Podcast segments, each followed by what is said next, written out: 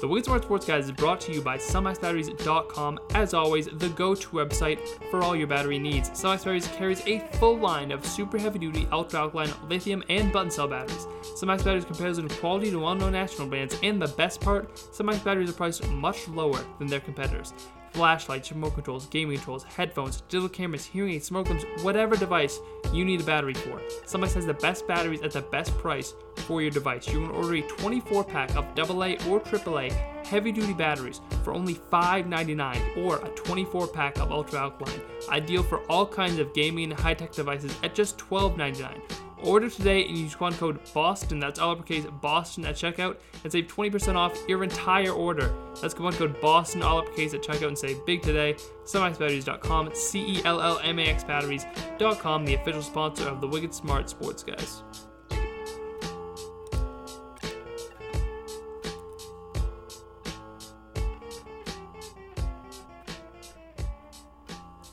All right, welcome back to another episode of the Wicked Smart Sports Guys podcast. Thanks as always to Dolly Dreams for the intro music. This week, we're talking about the Patriots with Andrew Nason, our lead NFL draft analyst over at Guy Boston Sports. Nason, welcome back to the show for the third time this month. It's been quite the string of appearances for you. It's been a pleasure, man. Glad to just kind of relax after the whole draft process. Although I was really hungover after night one. Yeah, I know you put a lot of work into all the stuff you did before the draft. Thank you for that. Uh, there's a lot of places we could start, but let's start with quarterback. You obviously were of the mind that Stidham was the Patriots guy heading into the draft. That seems to have proven to be true. Uh, but even though you believed they were behind Stidham, are you still surprised they didn't select a quarterback at all? Yeah, I'm surprised they didn't. Um, just because you know, obviously we saw some valuable guys fall in the draft and you would think they might just take a flyer on one, even if it was in like round seven. There were guys like Nate Stanley, who I kind of thought had some potential tools to be good, um, who I thought the Patriots might just take a look at. But I love the fact that they didn't take a quarterback because this shows, you know, before this whole process, you know, they didn't sign anybody in free agency. They only brought back Brian Hoyer. And, you know, I felt that was a confidence boost for Jarrett Stidham that Belichick believes that he's going to win with this guy. Not drafting just gives means they are truly 100% confident in Stidham. This is their guy. He's going to be successful. And you know he has to be feeling really good about this. So, you know, in terms of building up your quarterback that you have, I think this was a great move for that because it's just such a confidence boost that, you know, they didn't feel the need to really go out and invest anything. They picked up a couple undrafted free agents who we'll touch on later, but, you know, that's nothing that's to frighten Stidham or you know give away to any bit of his starting job. Yeah, well, you know, look, yeah, right. They they committed to Stidham. Stidham's their guy, and you were right about that all along. You, you know, and a lot of people said that too. I mean, Ian Rapoport came out. He said they were going to take a quarterback with a premium pick. They did not. So fine, you don't want to take a quarterback.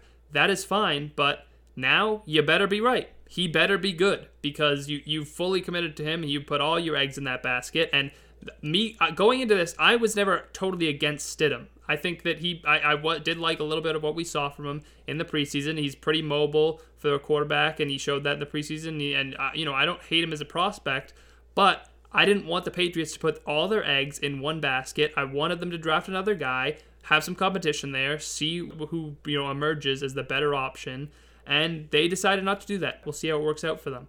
Um, you know, you mentioned some guys dropping. Jake Fromm is the one on everybody's mind. You know, I was a proponent of them drafting Jake Fromm.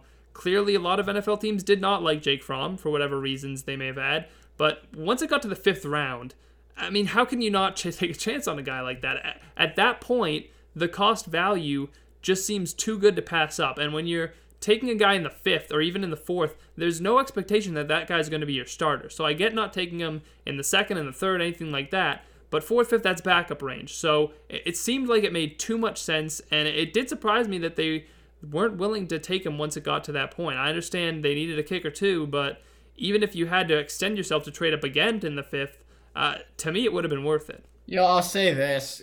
You know, obviously you're right when you say, you know, your quarterback that you take in the fourth, fifth round, that's not a guy you expect to be a starter. Hell, you got to take a guy in the, it's probably first or second round where you're looking at a potential starter guy. Um, and Jacob Eason fell as well. He fell to the fourth round to the Colts. I thought that was a great pick for them. Fromm going to Buffalo in the fifth round. That's great value. It's weird considering the fact that Josh Allen is this big mobile run um, running quarterback and Jake Fromm is not that.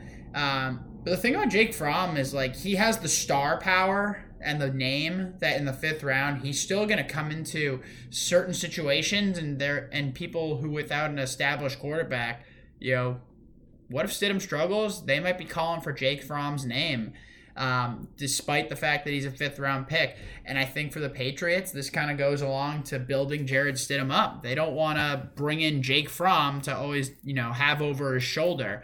You know, it's like the argument I heard um, with Cam Newton, not sign, you know, Buffalo, and they gave Buffalo as an example. You don't want to bring in a guy to be your backup who has a big name because the moment your starter struggles, who you believe in, fans are going to call for them. So I can understand that. Would I have been mad if they took a flyer on Jake Fromm in the fifth? Absolutely not. Um, and I think the reason he fell, you know, it's something we talked about last time I was on the show. Um, it's physical traits, and Jake Fromm really just doesn't have anything physical about him that screams this guy's going to be good in the NFL. And you know, I know that's not the be all end all, but you know, he regressed in college for two years. He's not mobile. He's not particularly big. He doesn't have a strong the strongest arm.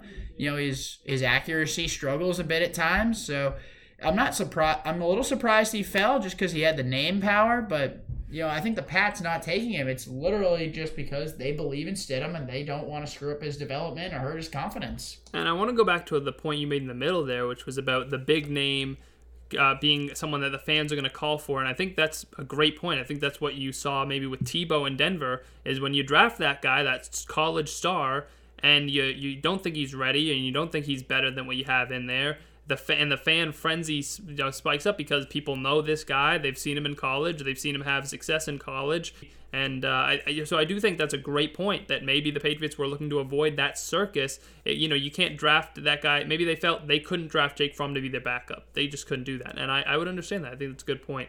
Um, another potential reason.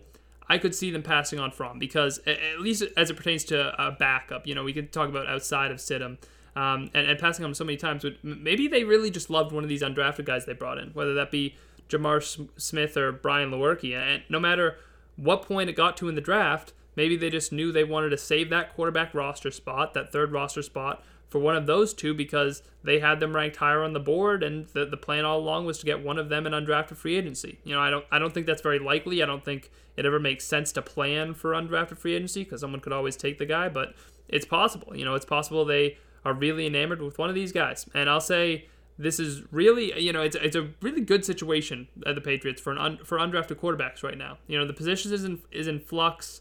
Uh, they, will want some real competition, and they'll have uh, about um, as as serious as a shot at, at the starting job or just even a roster spot than they'd have anywhere else. And I'm not saying they do have a shot at the starting job. I'm just saying, uh, as far as undrafted guys go, this is about as good of a chance as you're going to get. So I don't want to give too much credence to the undrafted guys because I know they're undrafted and they haven't even done anything yet. But undrafted quarterbacks have had success before. You know, obviously Tony Romo is someone people bring up constantly. Uh, Kurt Warner and Warren Moon, you know, those are three really good to great quarterbacks.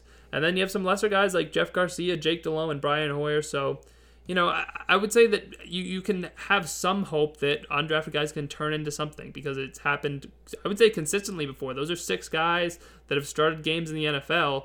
Um, you know, I, I would say of the two, Smith probably excites me more. Lewerke, honestly, I think they might look at Lewerke and think that they can get the same out of him that they think they could have got out of Fromm because they profile quite similarly. Uh, he's kind of your typical unspectacular standard pocket passer. And, you know, people are already comparing him to Brian Hoyer. Uh, Smith, it just seems like there might actually be some untapped potential there. I, I, I just saw a few plays today that were making the rounds on Twitter, and he has some throws that'll make you turn your head a little bit. Like this guy is is uh, uh, better than you would expect to me from from an undrafted quarterback. No, definitely. I mean, Smith's a guy I personally haven't done a lot of work on yet, so I'm going to be catching up on him. Lewerke, um, you know, as I remember watching him, I think he's a redshirt sophomore. Um, yeah, Michigan State. You know, obviously comes from a big program. That's always a plus for a quarterback in a tough division. Um, and he had a good sophomore year. You know, he threw for 20 touchdowns to seven interceptions, um, and a team that tends to run the ball a little bit more. And they've had some good quarterbacks come out of there. And Kirk Cousins, um, I I loved I loved Connor Cook before this. Um, didn't have the best NFL career, but a very good college quarterback. But the last two years, I mean, Lewerke's. I mean, I've watched. I'm an Ohio State fan, so I've watched a lot of games. I've watched them play Michigan State, and man, the guy looked just like garbage. He could barely hold down the job as a junior. You know, throwing more picks than touchdowns, eight to eleven that year. Last year he bounced back a little bit, but still just nothing spectacular. But he's got ideal size. He's 6'3", shade under two twenty.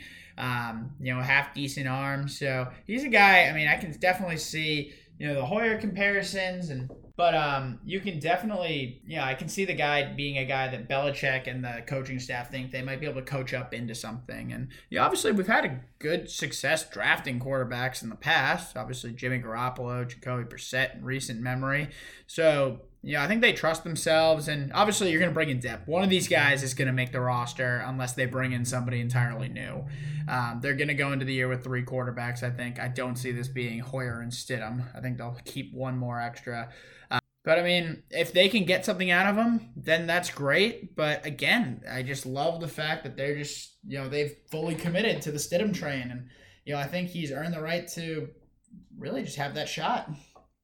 And who knows, maybe if they do bring in another quarterback here, that Brian Hoyer could be the odd man out, and one of these undrafted guys could still make the roster. You know that all still has to play out. So he's essentially the second quarterback coach at this point. He's here to just coach up Stidham and back him up if needed. So let's talk about the tight ends now in the draft. They took two right in the third round, back to back. A bit surprising that they would double up that that quickly, but that's what they went and did. Um, what do you think of these two guys? I like the moves. Um, I thought there were some better guys left on the board, but you know, again, and I kind of talked about this. You know, the the issue this year was the media valued people differently, and we never really got to see the true NFL intel and what general managers and coaches valued these guys at. So, uh, Asiasi is a really good athlete. You know, he's a guy who can really make a difference in the long passing game. You know, had career average catch of 15.2 yards over his three years. Started at Michigan, played two years at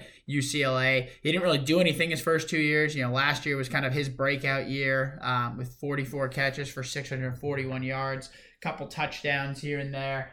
Uh, offense that you know it had its nights in the Pac-12, but overall that team struggled. Uh, but he showed some good athleticism. You know, he is a solid blocker. You know, he's got to work on it, but he definitely gives the effort. So he can be a good red zone target, good athleticism there. You know, I think he's a plug and play player. And then you have Dalton Keene, who he was using the running game a little bit at Virginia Tech. You know, he wasn't a high producer, but you know, he's another guy who adds some size to their pro to the what they're trying to add. You know, he's 6'4", 250 plus. Um, so I think they're they mainly just took two guys who they think they can do a few different things with, um, and both of whom who can do some blocking and like I said, Keene can run it a little bit, and Asiasi is just kind of that more downfield threat. They definitely went against the grain here with these two picks because you and I know that there were tight ends that I think we both liked better than than these two. Hunter Bryant, Adam Trautman was a guy that I spent a lot of time campaigning for before the draft, and the fact that they didn't go with him and they went with these two guys that were ranked much lower on tight end big boards really surprised me. You're, you're right, Asiasi, his athleticism definitely stands out as something that's appealing. Um, but you know, you go back, you look at these big boards with with these other guys, and the Patriots the, with Asiasi and Keene, they were the second and fourth tight ends off the board in the entire draft. So they had them ranked fairly highly on their big board as far as the position is concerned. Who's to say how high that actually was? Whether it was second and third in the tight end position or even first and second who knows where, where they had it but they clearly really liked these guys a lot more than other people did so does that surprise you that these two guys were ranked as highly to them as they were when you compare them against some of the other players that went in the draft. Yeah, I mean, overall, outside of Cole Kmet for me, the tight end class, it wasn't very good.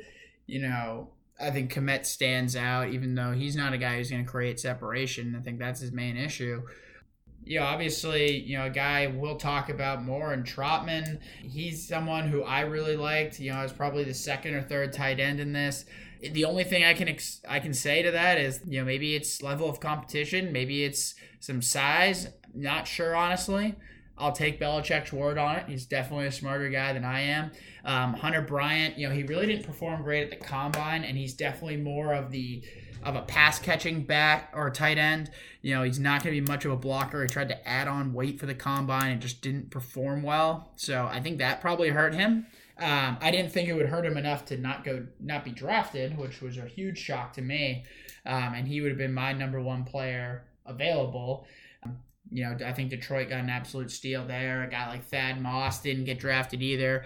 I guess it was an injury concern for him um, that forced him out, but he still signed with Washington. So, you know, I'll take Belichick's word on this one. In a bad tight end class, they got guys who the media didn't particularly love, but we don't know how other NFL teams are valuing these guys as well. Well, I mean, just comparing it to your tight end rankings prior to the draft, you had Asiasi seventh in your top 10 tight ends, and Keene was not even ranked in your 10, and they had them ranked second and fourth at least. I mean, th- th- that discrepancy, and you're not alone. These guys were not high ranked on these boards, as I said. So, uh, just that discrepancy is insane to me, and it, it's uh, at least a little bit of cause for concern. I get what you're saying. There's differences here. They could be end up being right in this, but uh, it's just when you look at these other names on the board, and I, I get what you're saying that there was kind of I, I get what you're saying that Cole Kmet was run with a bullet, and then all these other guys were kind of grouped into a pool, and, and uh, you know it was hard to differentiate between these guys to some extent. But I mean, there was still a little bit of a hierarchy here, and these were again risky picks, not something the Patriots are really uh, uh you know new to. They they are used to kind of drafting uh, players that that you know that experts aren't necessarily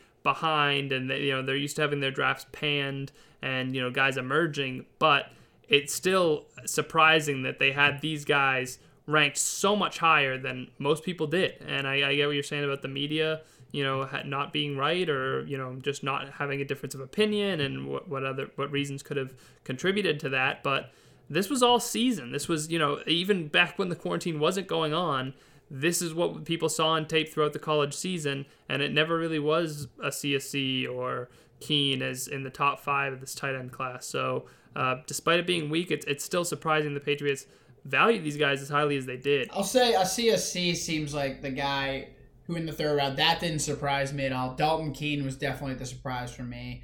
Um, I think if they just left it at Asiasi, we kind of leave it be and we say, oh, Trautman was on the board, but yeah, Keene is definitely the wild card here for me.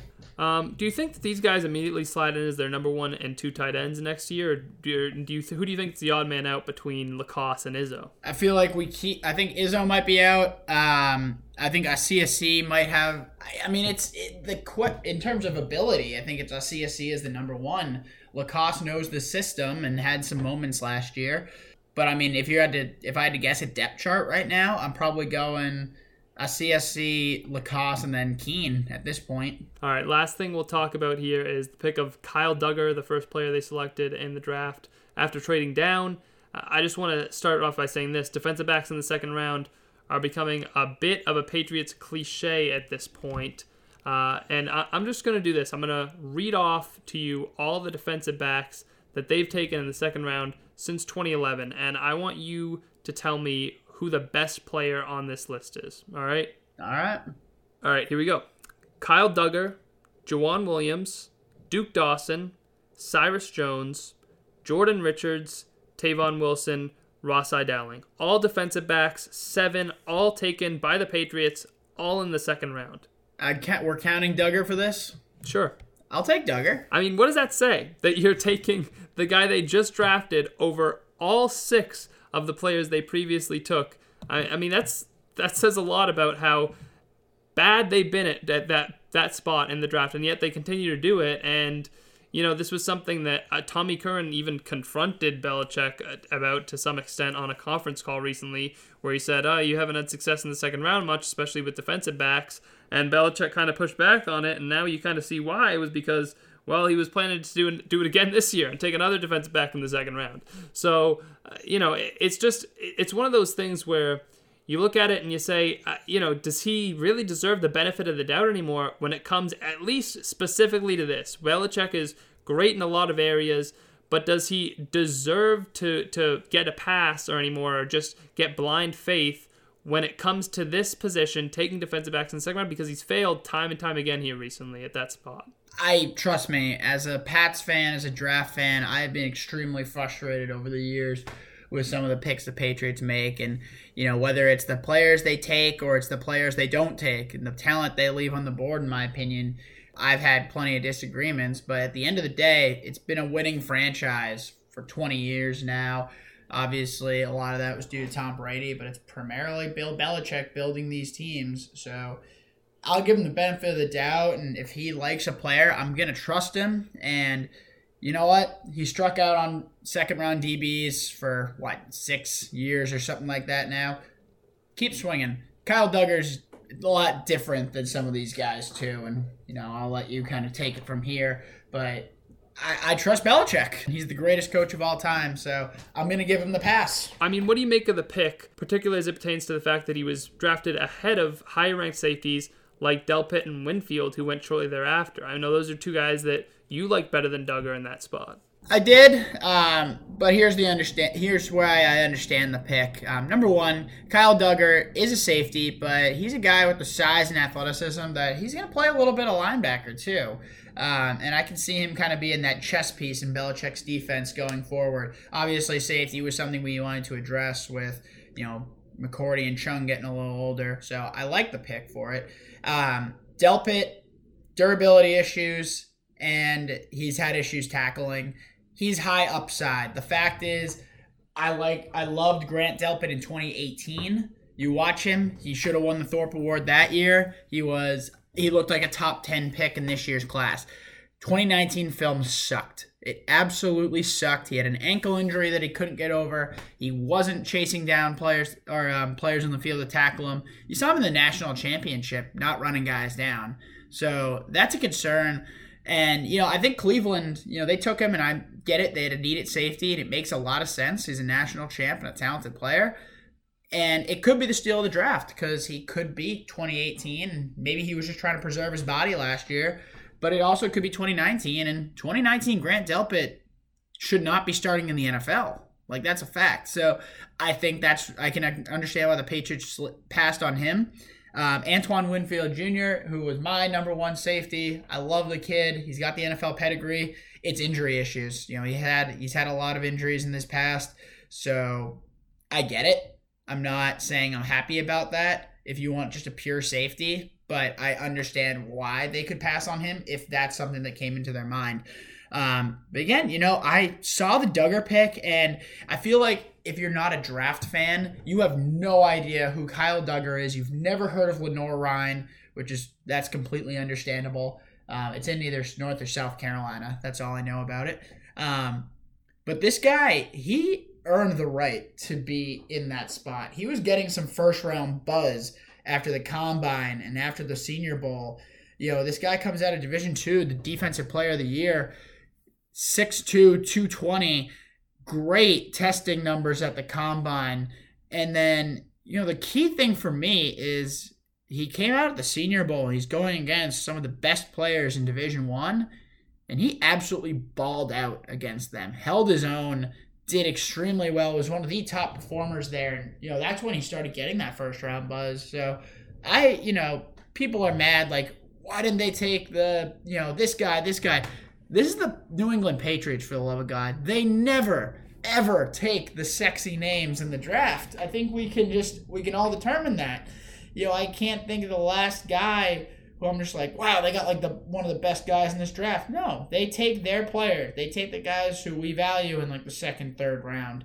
They take them early because they just think they'll fit the system right. So this was a typical Patriots draft. You know, my grades will be coming out soon. I gave them a B for it because you know that's just a good. It's a good draft for them, and I, I like the Dugger pick. Again, I think he's going to be a guy who is a chess piece for Belichick and you know, one week can play some safety, one week play a little linebacker, one week he might spy somebody on the defense on the offense. You know, I think they're going to be able to do a lot with him, and he can eventually take over one of those safety spots. As as I mentioned earlier, Chung and uh, McCourty. While they we just signed McCourty, you know, they're getting older.